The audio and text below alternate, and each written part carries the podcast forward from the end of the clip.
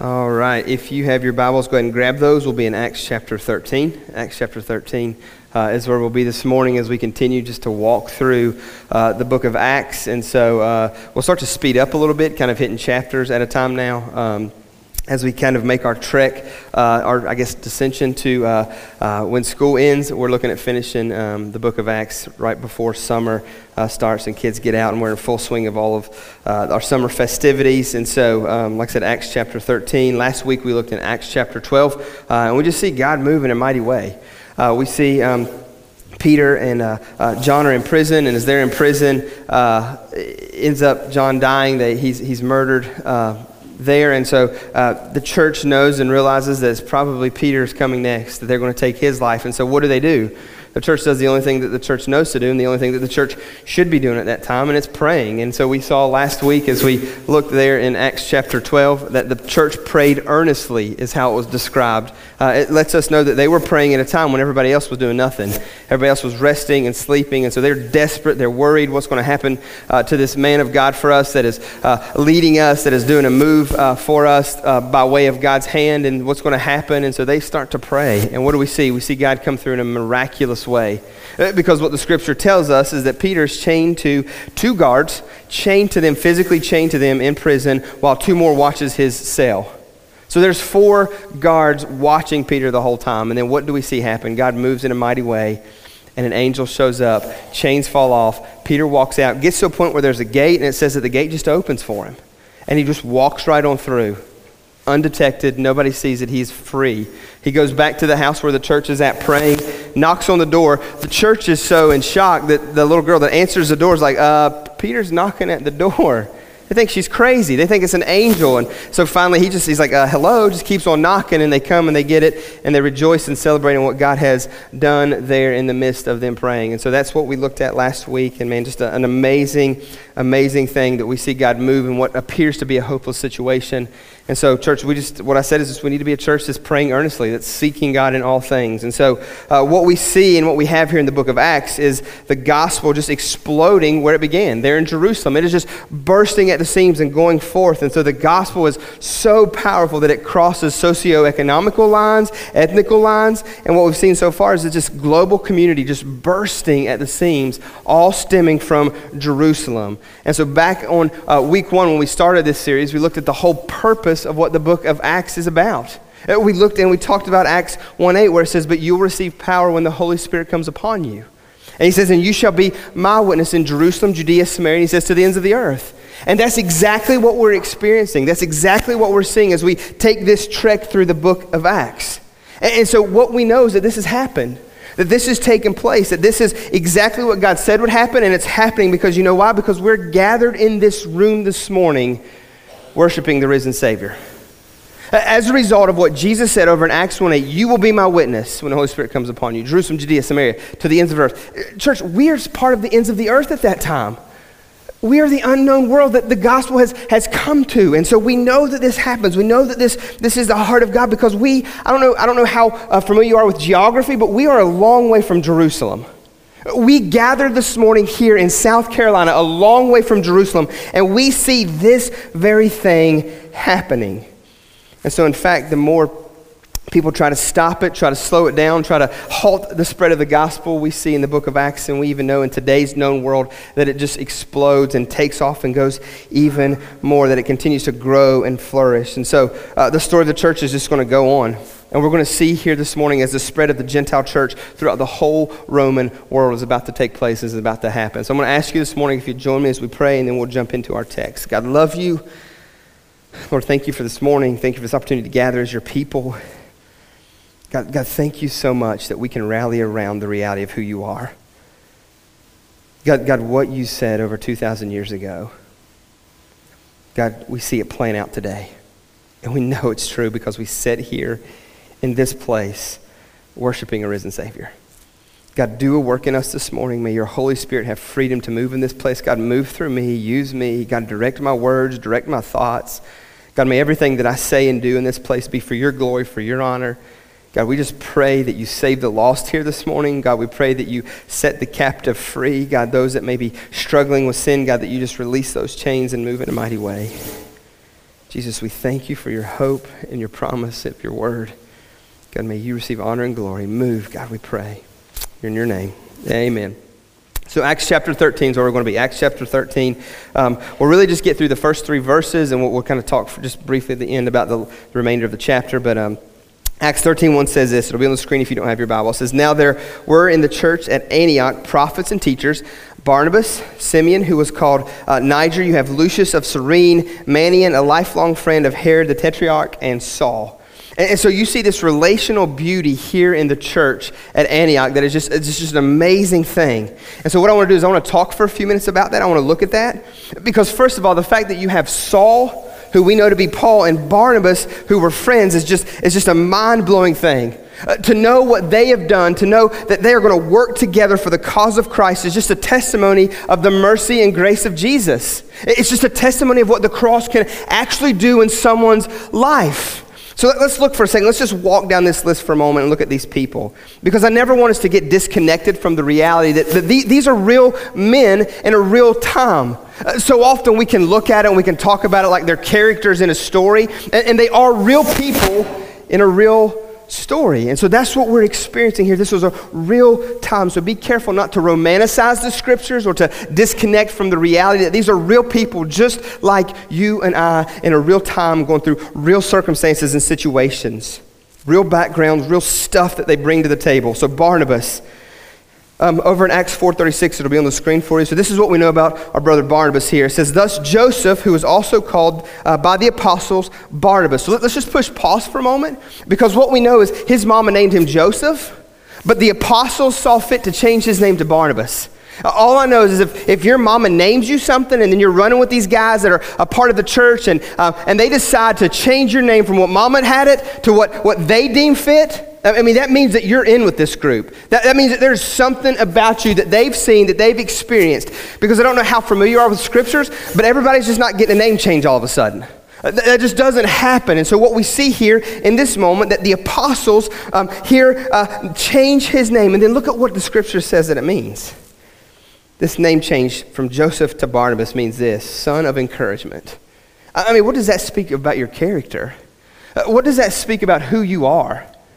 Mama named me Joseph, but they seem fit to name me Barnabas, which means encouragement. So, what that lets us know is that Barnabas was a man of encouragement. An encourager. What, what a great quality to have, right? Because what's the opposite of encouragement? Discouragement.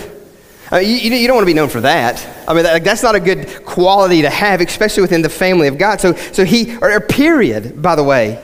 And so they rename him encouragement. It says that he's a Levite, a native of Cyprus. And then look at what happens in verse 37. It says that he sold a field that belonged to him and brought the money and laid it at the apostles' feet. So, so is it safe to say here that, that Barnabas is probably a pretty stout believer? Is it pretty safe to say that, that if, if the apostles Change your name from what mama called you to what, what they deem fit. Uh, her that, that, that you're probably, there's something about you that they've noticed that maybe the hand of God is upon you. And so when the apostles rename you, it speaks a lot about your nature, about your character. And so let's look at that for just a moment because you've got Barnabas and it says that he's an encourager, which is a great quality to have. But the second thing is this is it says that he's a generous man. Verse 37 says that he sells this field that belongs to him and then he just takes what he's gathered uh, from the sale of this field and he just lays it at the apostles' feet. He, he didn't try to manage it. He didn't try to divvy it out.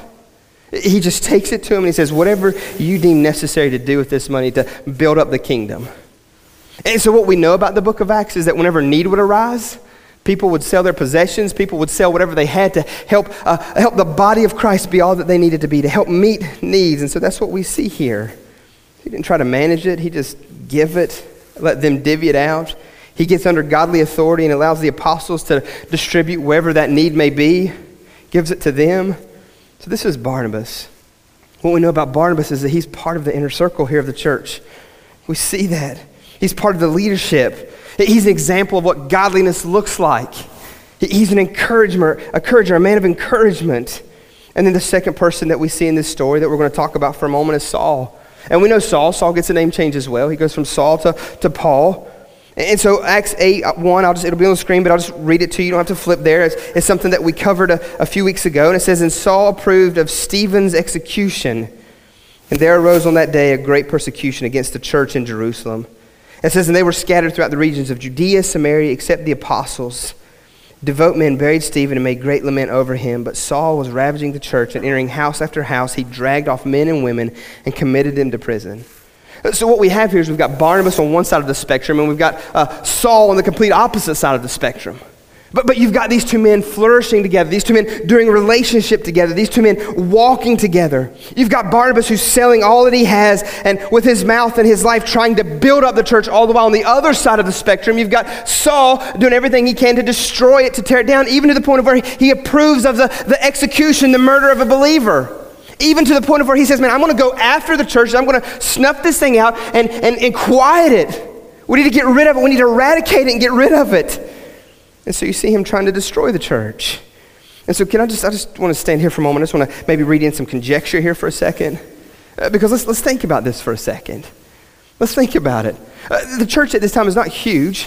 It's, it's, not, it's not enormous. And so you've got Barnabas, who's this man of encouragement, this man that's, that's a part of the leadership of the church at Jerusalem, and you've got Saul who's coming after the church. And, and so think about it for a moment. There's probably people, there's probably believers that Barnabas knew, that Barnabas was aware of, that Saul had probably grabbed and thrown into prison. That, that, that Saul had probably taken and hauled off and got rid of. Whose doors were kicked in and they were, they were taken out of their homes, put into prison because of their faith. It would probably be safe to say that there's, there's men and women that, that he was aware of, that he knew. Like I said, the church is small. Uh, isn't this picture crazy? You've got men on completely opposite ends who would never be able to be in a room together. And what does God do by way of his gospel? He saves, he rescues, he redeems to the point of where these two men can, can coincide together, even be partners in the spread of the gospel. So, so let, let's just let's talk for a moment.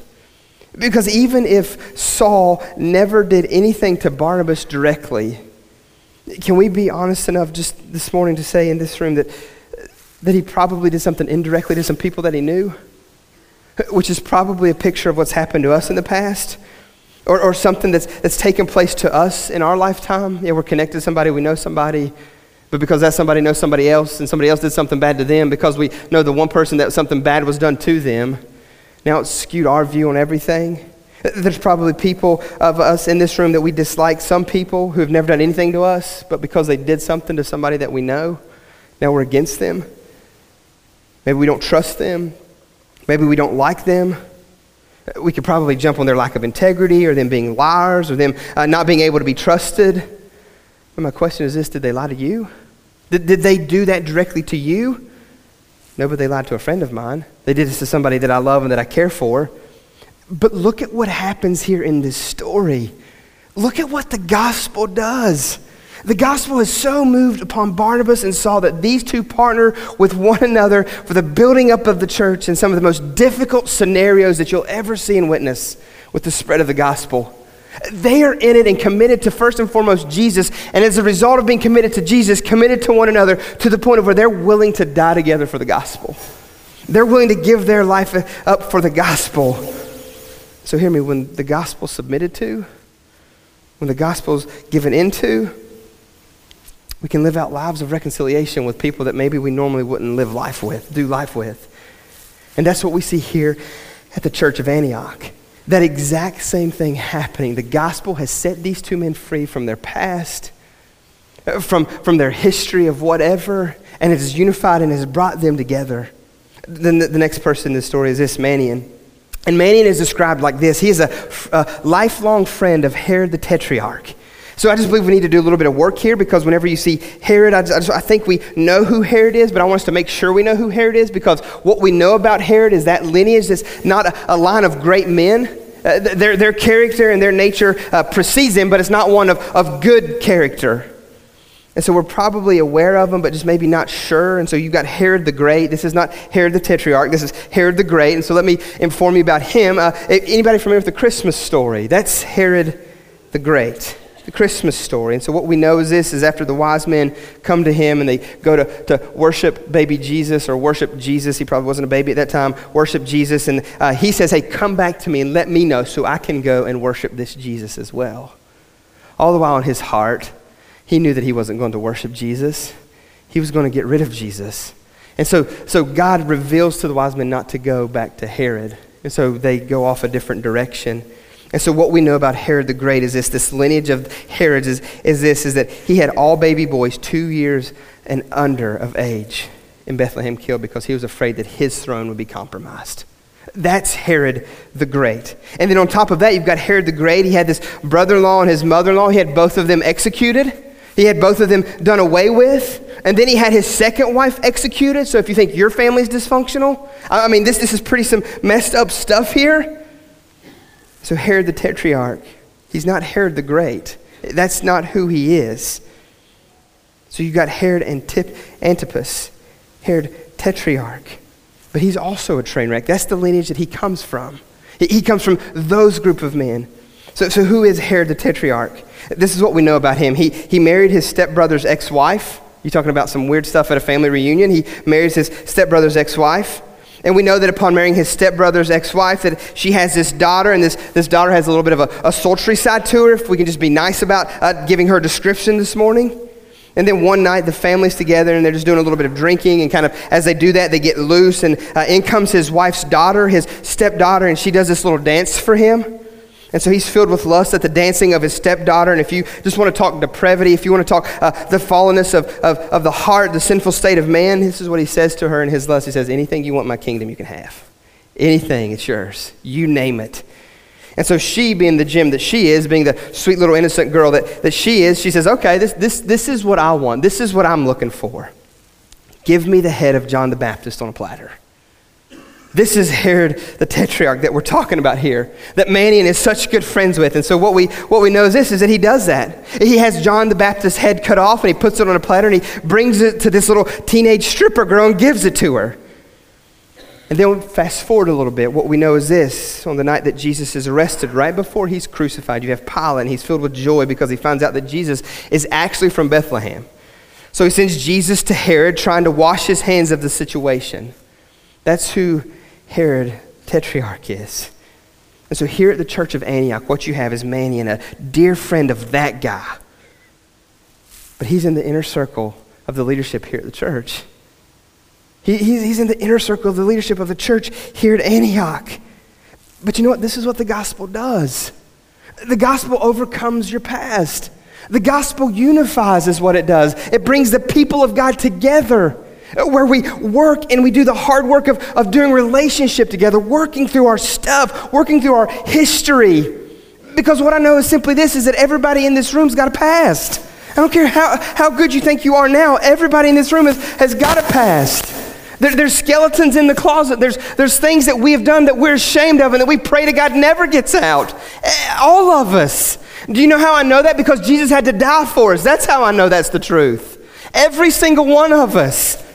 And so, what this shows us is the gospel works, the gospel unifies, the gospel redeems and brings together. This is what it does it overcomes the past.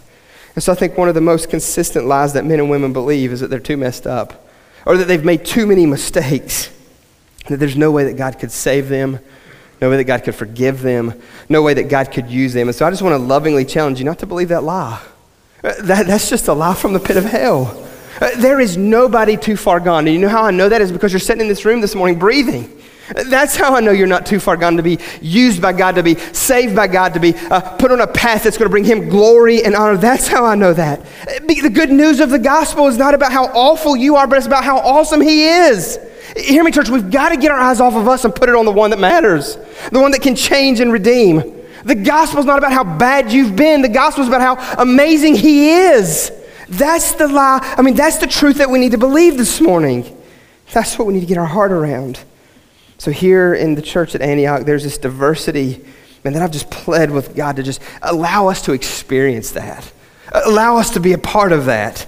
Uh, what I mean by that is simply this, is that there's all forms of walk of life here at the church of Antioch.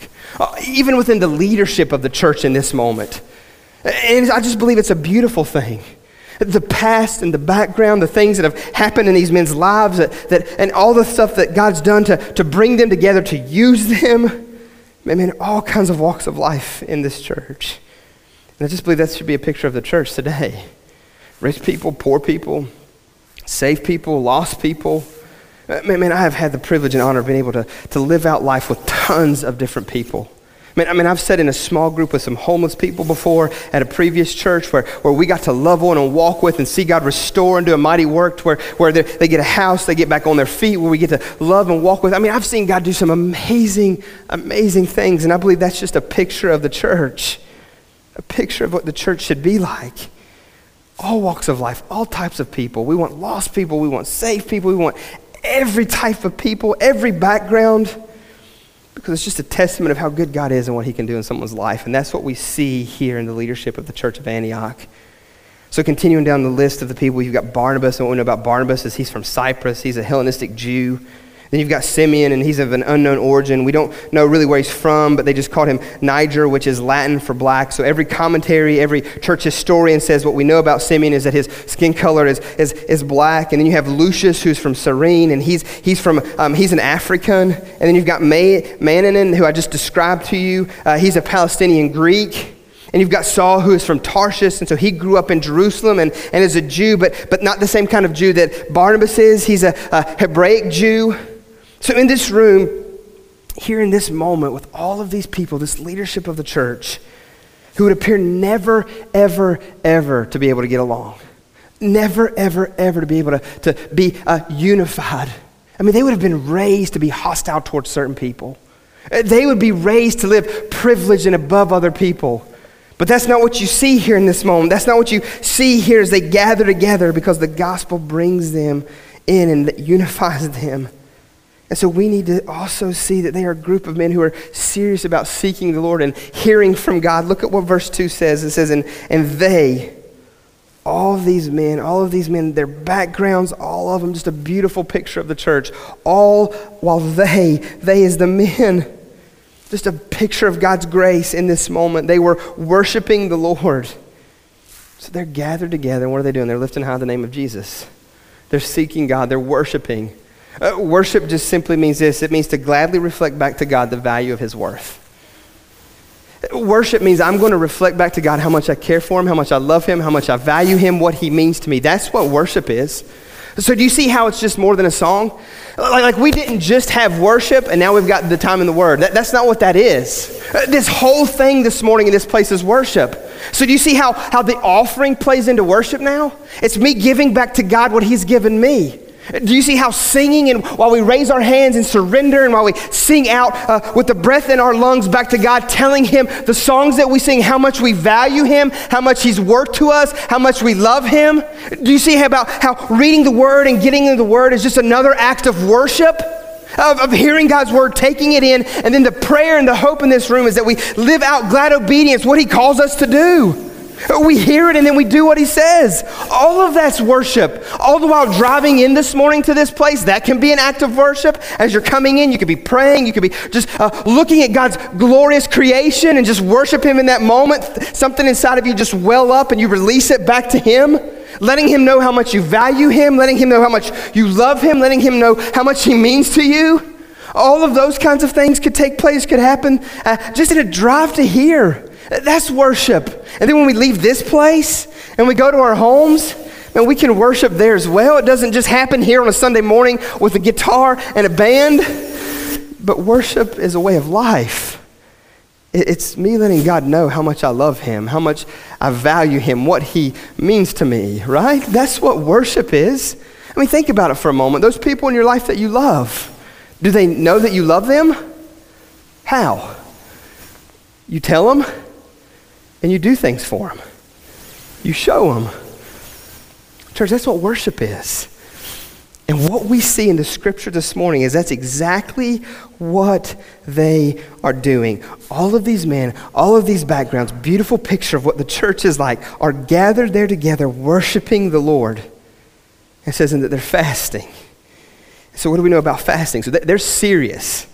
They just haven't got together and like, all right, so get your guitar out, let's do this thing, man. You know, it's something much, much deeper than that. Uh, they, they've stepped this thing up a notch. So, so they're worshiping the Lord and then they, and they're fasting. They're in the, in the middle of, of fasting. And so what is fasting? Fasting is simply saying, I want Jesus more than anything else.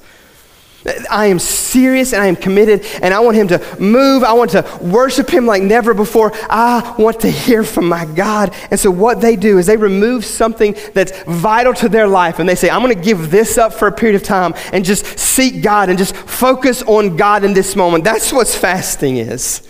I'm going to cut something of, of necessity in my life out and I'm going to replace it with you, God. And that's what they're doing. More than likely, food in this moment. More than likely, they, they, they are disciplining themselves with, with, with no food. Uh, they're saying, so in the middle of, of this hunger pain, what they do is instead of running to the fridge and opening it up and grabbing them a sandwich or grabbing them something, what they do in this moment when this pain arises in their stomach, in their belly, and they feel the, the weight of that in that moment, what they do is they seek God. And I'm hungry for physical, life sustaining food.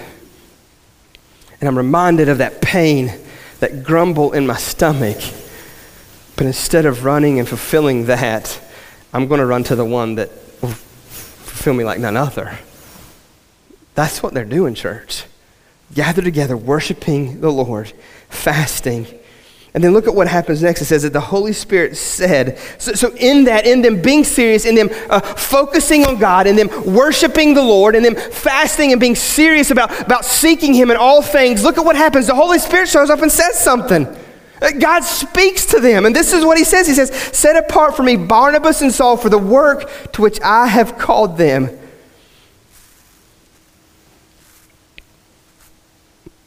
Serious about God God gets serious about them. Put their focus where it needs to be. They hear from God. Serious? He responds. He honors. They're worshiping Him. He honors this discipline in their life of fasting.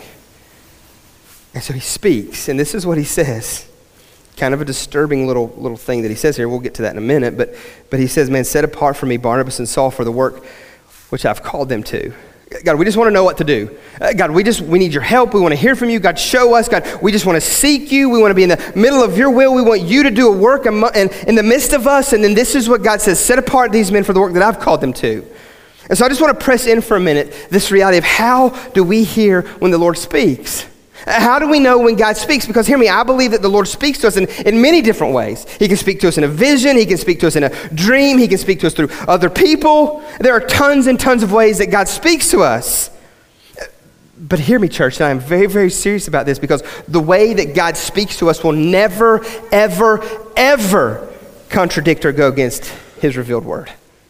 The way God speaks to us and the things that God says to us will never, ever go against what God has already written and God has already said. He will not contradict himself. Do you know who contradicts him? Us, our heart. We're, we're going to look this Wednesday night as we uh, have a time of prayer and gathering and, and in the Word. And what we're going to see is that the Scripture says that the heart is deceitful and wicked and no man can know it. We deceive ourselves, our feelings deceive us. But God and His Word will never. So if you hear God speaking or if God is pressed upon your heart, it will always, always coincide with His written word. It will always, always, always line up perfectly with His revealed word. So if you ever feel like God's pressed something on your heart, then what you do is you run to His word to see if it's true. Does it line up with what He has said, what He's revealed His character and nature to be? See, when He presses something on your heart, it'll never go against His word. And so that's, that's kind of difficult sometimes because I, I don't know about you, but, but for me, um, sometimes I like to tag God's uh, voice onto mine. It's, we sound real similar sometimes. You, you know what I'm saying? Yes, God, that's a great idea.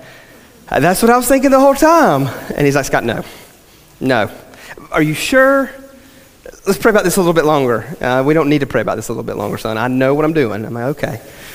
And so those voices sound similar, sound a lot. So, so, so how do we know? So, so I just want to give you, because there's some areas that are sometimes difficult to decipher, to figure out. So, so just, just an illustration real quick. So me, um, out of, out of high school, going into college, I mean, I am on the prowl. Like, I, I want a girl, you know what I'm saying? Like, like that's, that's the next step of life. You graduate high school, you get into college, do that for a little bit, and then you, you looking to settle down, right? Just a natural progression of life. And so as I'm doing that, I get this opportunity to help at a, at a, at a retreat And as I'm at a retreat, um, there's this cute little girl that walks in. I, I, remember, like it's yesterday, Tommy Hilfiger sweater, these like, like these jeans, and not too tight, but holy. You know what I'm saying? Like she was, she was a virtuous woman. And so she walks in, and she's got like these bowling shoes. Like these are the coolest looking little bowling shoes. They weren't like real. Bowl- she didn't jack them, so, so that's not like she didn't steal them from the bowling alley the night before. Like like they were made that way. So they, they look like that. I mean, I mean she is like, like she is just fine. You know what I'm saying? And so she walks in. I'm in I'm in college. I can talk like this. So she walks in, and I'm like, girl, fine. This is awesome. And it's at a retreat. I'm like, check, this, this, this is it, this is good. Already one for one. And I like the way she looks, so that's a nice thing. So we're two for two. Like, God, maybe we can do this thing. And then she happens to be in my small group, even better, right? Now I get to know her, I get to see her heart even more. And so as, as we're doing this and we're kind of uh, uh, walking along a little bit, I'm like, huh, there's some things about this girl that, that I like. Uh, there's some things about this girl that I can check off the box of, of a woman that I'm looking for. And so, as we continue to do life, as we continue to grow, and again, how goofy it was me as a, as a freshman in college, first semester, like I wasn't even deep in college. Like I was first semester college, and I'm, I'm walking and kind of getting to know her. I had no clue if this would be the one. Like God didn't just smack me upside the head, and it was like, oh, like, like, like, like I was like, oh, but probably not for the right reasons in that moment. I was like, I was kind of looking, but I was like, hey, she was cute. So all that kind of stuff. And so in that, I had no idea that she would be the one that I would spend the rest of my life with. And, and you know what? The crazy thing is this I have searched this thing and I have looked through this thing more than, more than you'd even believe. And do you know whose name is not in here? Meredith Easley at the time? Yeah, nowhere. Nowhere. Uh, how in the world did I know if she would be the one? Uh, because I, mean, I even looked like I even looked in the back, like I was searching the maps too, just to make sure I didn't miss something, you know. And so the whole time I'm praying, the whole time I'm seeking, the whole time I'm okay, God, what and so as we continue on, okay, maybe this is God's will for my life. And, and so do you know how I figured out that, that it was God's will f- for my life for me to marry at the time my girlfriend who became my fiance, who eventually became Meredith Easley Miller? Do you know how I knew that? It's because her, first she was a believer. She, she was a Christian. She was somebody that loved Jesus with a reckless abandon. She was somebody that was growing and maturing in her faith. And, and so the way that I knew is I just continued to pray. And God continued to leave that door open. And I continued to walk through it. And the things, the descriptions that I would see in the scripture that would, that would let me know, that would inform me of what a godly woman looked like, she had those characteristics. She, she had that, the conversations, me getting to know her, me getting to walk out life with her. I got to see all of those different things that the Bible would say is a good thing, something that you should look for in a person. And so in that, God just continues to open that door, and I got godly counsel from people. I said, hey, just help me out. Just make, make sure. Check me. I had friends, and we prayed about it. So all of those things led me to a place where I stood before an altar and I said, man, I want you for the rest of my life. I believe God's will for your life and for my life is for us to be together and to do this thing, to journey together for the, for the, for the furtherance of the gospel. And everything lined up to what God's word would show me, though her name was never in there. And there's other all kinds of instances like that. Man, where we seek and but but hear me. God's word and his will is never going to contradict what his word says. I don't care how much you want to be with someone or how much you wanted to marry someone in this moment of your. Uh, look at me. As you're seeking, as you're looking, as you're walking with, I don't care how bad your heart will deceive you. So you always run to God's word and you match it up with God's word. You hear me? Always. In everything, every decision, everything we do that. So that's how we walk out. That's how we hear God's word. It'll never contradict his character, his nature, or his will. And so you have Barnabas and Saul, and they've spent the last two years together here at the church at Antioch. They're pouring into these men, they're training these men, they're evangelizing, they're building up the church seeking God, and this is what God says, and this is what I said was disturbing that we're going to talk about because I want to close with this. I want to wind down here this morning with this reality. Look at what it says. And after fasting and praying, they laid their hands on them and sent them off. So you've got the leadership of the church at Antioch seeking God. They're worshiping Him, and they, I mean, they, have uh, raised it up a notch, and they're fasting. They've given up something that sustains and brings life to find the one that brings life and to hear from Him and to just know what He wants them to do. And He says, I want you to separate these two men and send them out. And so then, after fasting and praying, they lay their hands on them and they send them out. And so, what we know is God had used these two men in a huge way at the church here at Antioch So this prayer meeting, seeking God, seeking God, seeking the Lord's will, the Holy Spirit shows up and he says, Those two guys, that's who, who, who I've been using in your lives. This is what I'm going to do. I'm going to send them out. I'm going to have you send them elsewhere. And so, again, it's more conjecture here for a moment, because I can only imagine. I don't know how, how you do relationship with people, but if you've invested in, if you've walked with, if you've done life with someone for two years, and they do it a little bit better. Whenever they say that they're friends, they're really friends. It's not just a Facebook face there that they get to see like their time feed. Like, like, they're, like, they're doing life together, man. You know what I'm saying? Like they walking it out. They're living it out together. They're fighting the good fight of the gospel. Like life could be required saying the name of Jesus and worshiping Him. So, I mean, like, like this is real relationship type stuff. And so, for two years, they've been investing, they've been pouring into. So, I can only imagine, I can only imagine the pain that would come with that. I can only imagine the hurt and the no, I don't want to let them go. Please keep them here. No.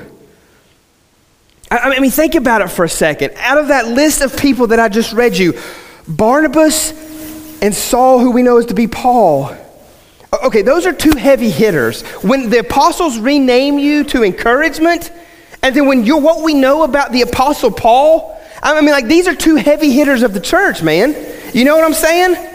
You, like, ah, we could maybe uh, afford to, to lose this one and this one. Not, not Paul and Barnabas. Like, are you those two? Uh, like, like what we know, I mean, I mean, Barnabas is just like that golden retriever. Every time you walk in, like tail just wagging, he's just excited to see you. He just lifts you up. You never leave not feeling encouraged. I mean, why do you want to lose that guy? Okay, we can lose him, but we keep the Apostle Paul. And the Holy Spirit's like, no, both. They go. What we know about the Apostle Paul is he is just a radical man on fire for the gospel.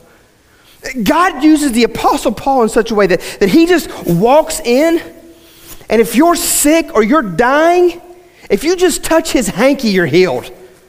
I mean, can, can we, can we maybe, we'll, we'll, let's redraft this thing, Holy Spirit.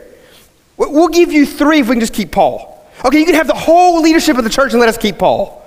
I mean, I can just imagine uh, in their mind and in their heart what that would be like. Their gifts. But the Holy Spirit says, no, you were seeking God, and God's spoken, and this is who He wants. Barnabas and Paul to be sent out. So, what we need to guard against is this tendency to love vessels rather than loving the one who flows through them. Let, let me explain it like this. And I'm, I'm, sure that this is the case in the room this morning. If, if God has done a work in you and has used someone monumental in your life to accomplish something for the gospel or accomplish something in growth spiritually, then what's happened in your life is not due to the person, but rather to the Holy Spirit inside of that person. It's God using that vessel to move and to do something, whether it's walking with you, whether it's encouraging you, whether it's spending time with you, whether it's showing you something from God's Word, whether it's being connected in relationship with you. It's the Holy Spirit in them that has used them in your life. So the praise of what God has done in your heart should go to God, not the person. We tracking? they're just a vessel that God uses. The praise and honor first goes to God Almighty. He uses people to do that. So, according to the Bible, the person is to be honored as a servant of the Lord. But we've got to guard and be careful not to exalt past that. I don't care who you are. Billy Graham was just a man used by God, nothing special of him at all other than the fact that God poured his spirit out on him in a way to use him to communicate his gospel truth, to live out what obedience to Jesus looks like.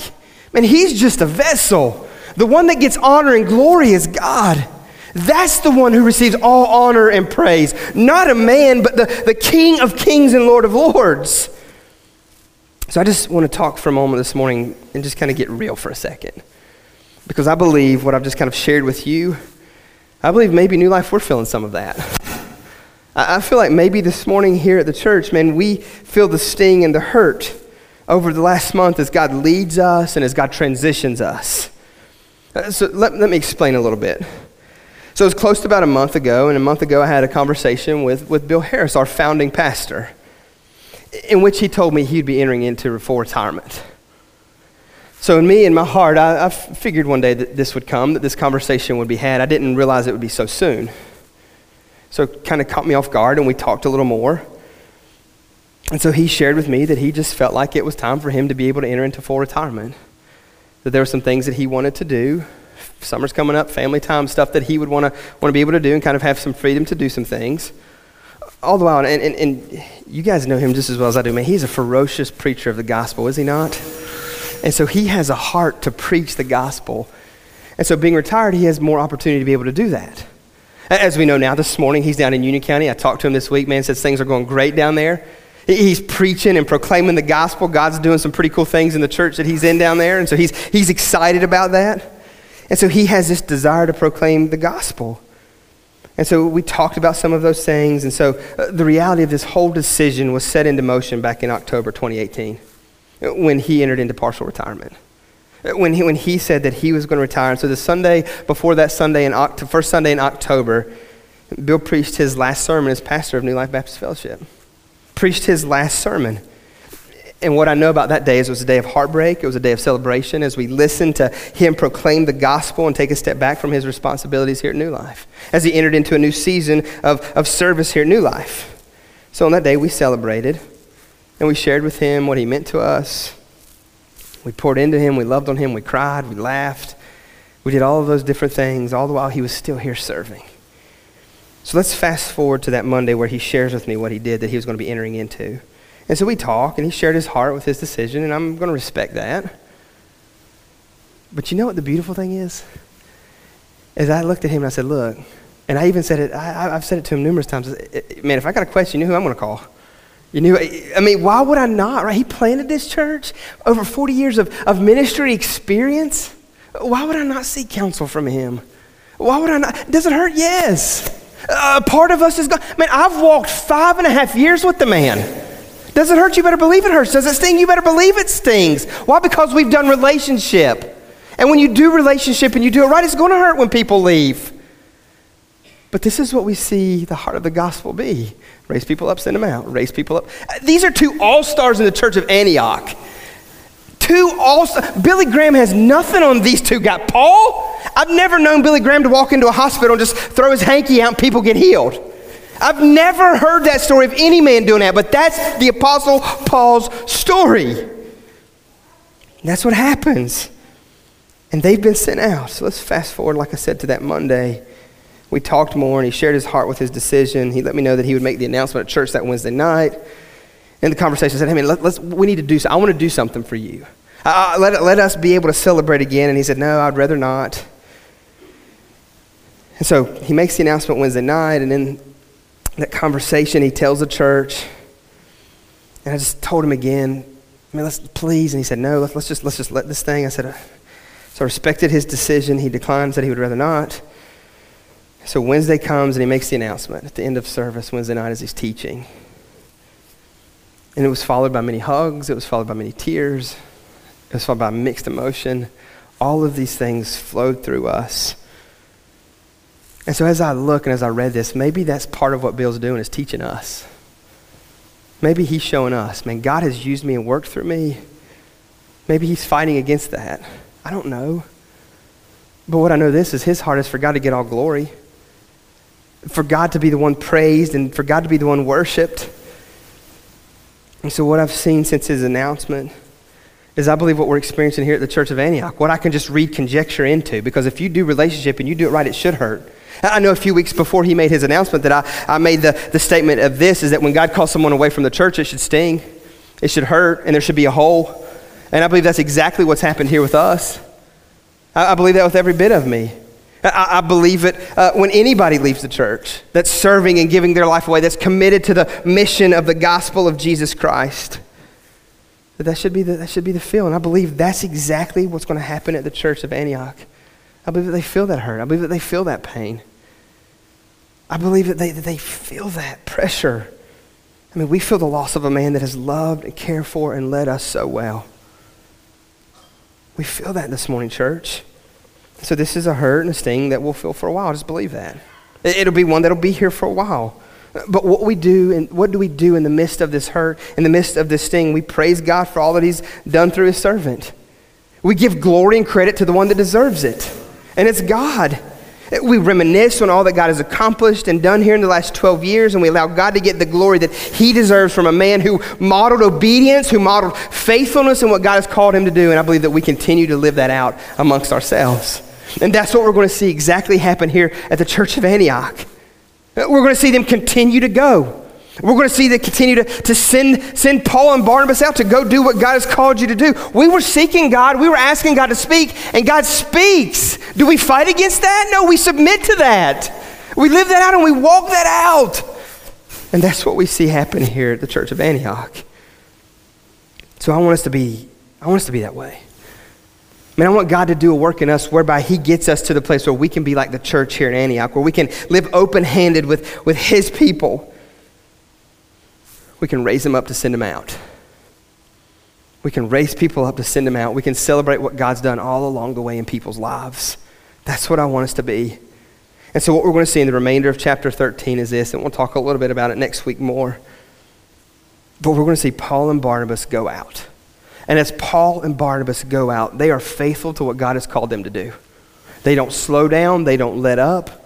The church continues to be the church. The church continues to bust at the seams as the gospel is proclaimed, as persecution comes. It, it, just, it just forces the gospel out even more. It forces life change in the move of God even more. And so that's what we're going to see happen and take place. That's my heart for us here at this church. And as hard times come, as, as, as persecution comes, as, as people making fun of comes, as all of these things, as you'll never be able to reach that community comes, as, as, as, as laws come up, as, as things in our government arises, as all of this stuff takes place against the people of God, my prayer for us is this, is that, that we will be serious in seeking God that we will worship him, that we will call on his name, that we will pray and fast like wild men and women for the cause of the gospel, and in that we will hear his voice in such a way that we are obedient to whatever it is he calls us to do, no matter how crazy and ridiculous it may look to the outside world. Because what doesn't make sense to them makes perfect sense to God. And so, my prayer, my hope is that we will be that church, that we'll take serious what Paul and Barnabas are doing here, and we will live the same way, taking the gospel to all people everywhere, regardless. That's the kind of church we need to be. So I don't know what God struck in your heart this morning. I don't know what He's said to you by way of His Holy Spirit, but we want to be that kind of church that seeks God with everything in us. And when He speaks, we obey. God, help us this morning in this place. Help us to hear your voice. Help us to seek after you. God, what a tough story. What a tough reality. God, the reality is this maybe in a year, this church will look drastically different maybe in six months, maybe in five years ago. We don't know all the plans that you have for this place, but what we do know is some of the things that you've pressed upon our heart. And God, we want to live those out, walk those out in glad obedience. God, help us have the heart to hear what you say and for us to do it. Jesus, we thank you, thank you, thank you for all that you've done and accomplished over the last 12 years in this place. God, we thank you for your story. God, we thank you for all that you've shown us and taught us this morning in your word. God, help us be obedient. Help us live out all that you've asked us to do. Jesus, thank you for the gospel. Thank you for what the gospel does in the life of the church, in the life of people, how it brings together and tears down walls. God, I pray this morning if there's walls in this place, if there's relational stuff that's gone on, if there's relational stuff that's even going on, God, I pray in a mighty way that you would work and move and help us do the difficult work of doing relationship your way. Jesus, I thank you. God, I praise you. And we pray. Amen. If you'd stand, Eric's going to lead us this morning. Man, this altar is open. If you want to come pray, if you want to talk more about what it means to have a relationship with Jesus, talk about the scriptures, anything that we can do to encourage you, we're here. But you, uh, you be obedient as God leads this morning.